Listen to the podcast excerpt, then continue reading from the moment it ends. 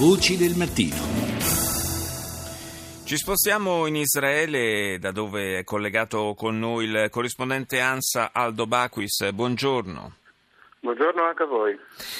Eh, da qualche eh, giorno c'è questa, questo tormentone del, del, in Israele delle vicende giudiziarie eh, del premier Benjamin Netanyahu, è stato anche ascoltato dalla polizia, gli, gli sono stati eh, rimproverati eh, dei regali anche importanti che avrebbe ricevuto eh, da diversi imprenditori, esponenti del mondo degli affari e che lui non avrebbe denunciato secondo quanto previsto dalle, dalle norme, dai regolamenti, eh, ma eh, in realtà è da parecchio tempo e lui stesso, Netanyahu, lo ha fatto notare ieri che eh, vanno, eh, vengono avviate indagini, inchieste su, su di lui, sulla sua famiglia, che poi però in realtà fino ad oggi non hanno portato a nulla.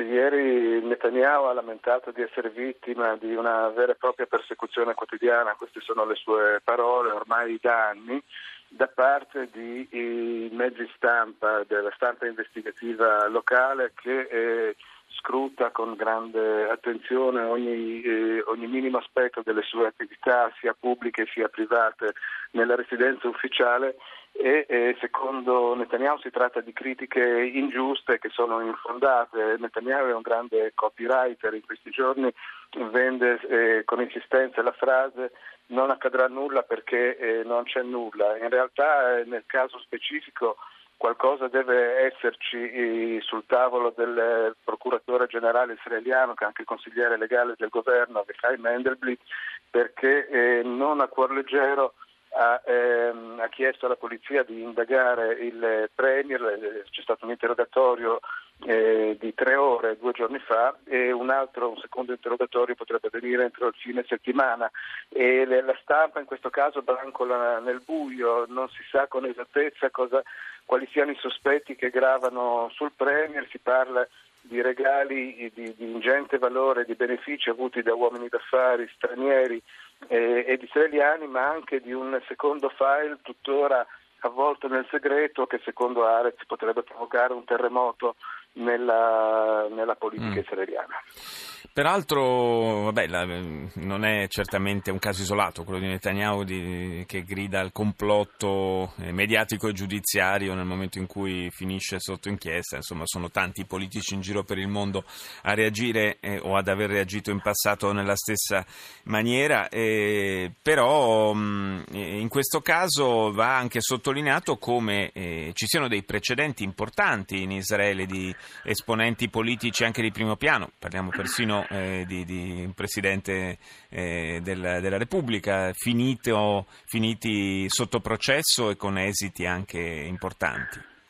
Sì, la, la, giustizia israeliana eh, si, eh, si, è fatta la fama di essere una giustizia che non guarda in faccia Infatti. a nessuno. Il capo dello Stato Kazzav è uscito dal carcere pochi giorni fa dopo aver scontato cinque anni di prigione per stupro. Eh, l'ex premier Eud Olmert è tuttora in carcere e sconta una pena di sei anni.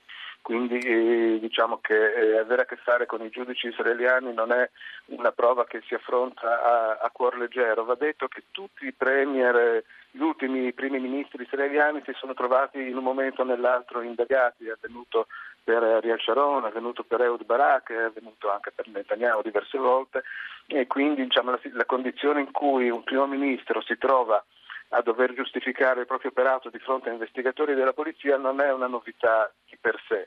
E, incontrando la lista parlamentare dell'Ikud domenica, Netanyahu ha però voluto dare alla questione un aspetto ideologico. Secondo la, la ricostruzione che è uscita poi da, da questa seduta a porte chiuse, eh, la, la, sensazione dell'Ikud di Netanyahu stesso è che ci sia una specie di simbiosi fra mezzi di stampa a lui avversi, e non sono pochi, e, e l'apparato di, di, giustizia, l'apparato di, di, che è preposto alle investigazioni, sì. ossia che le pressioni costanti della stampa abbiano messo in moto un meccanismo che porta a questo tipo di, indagini.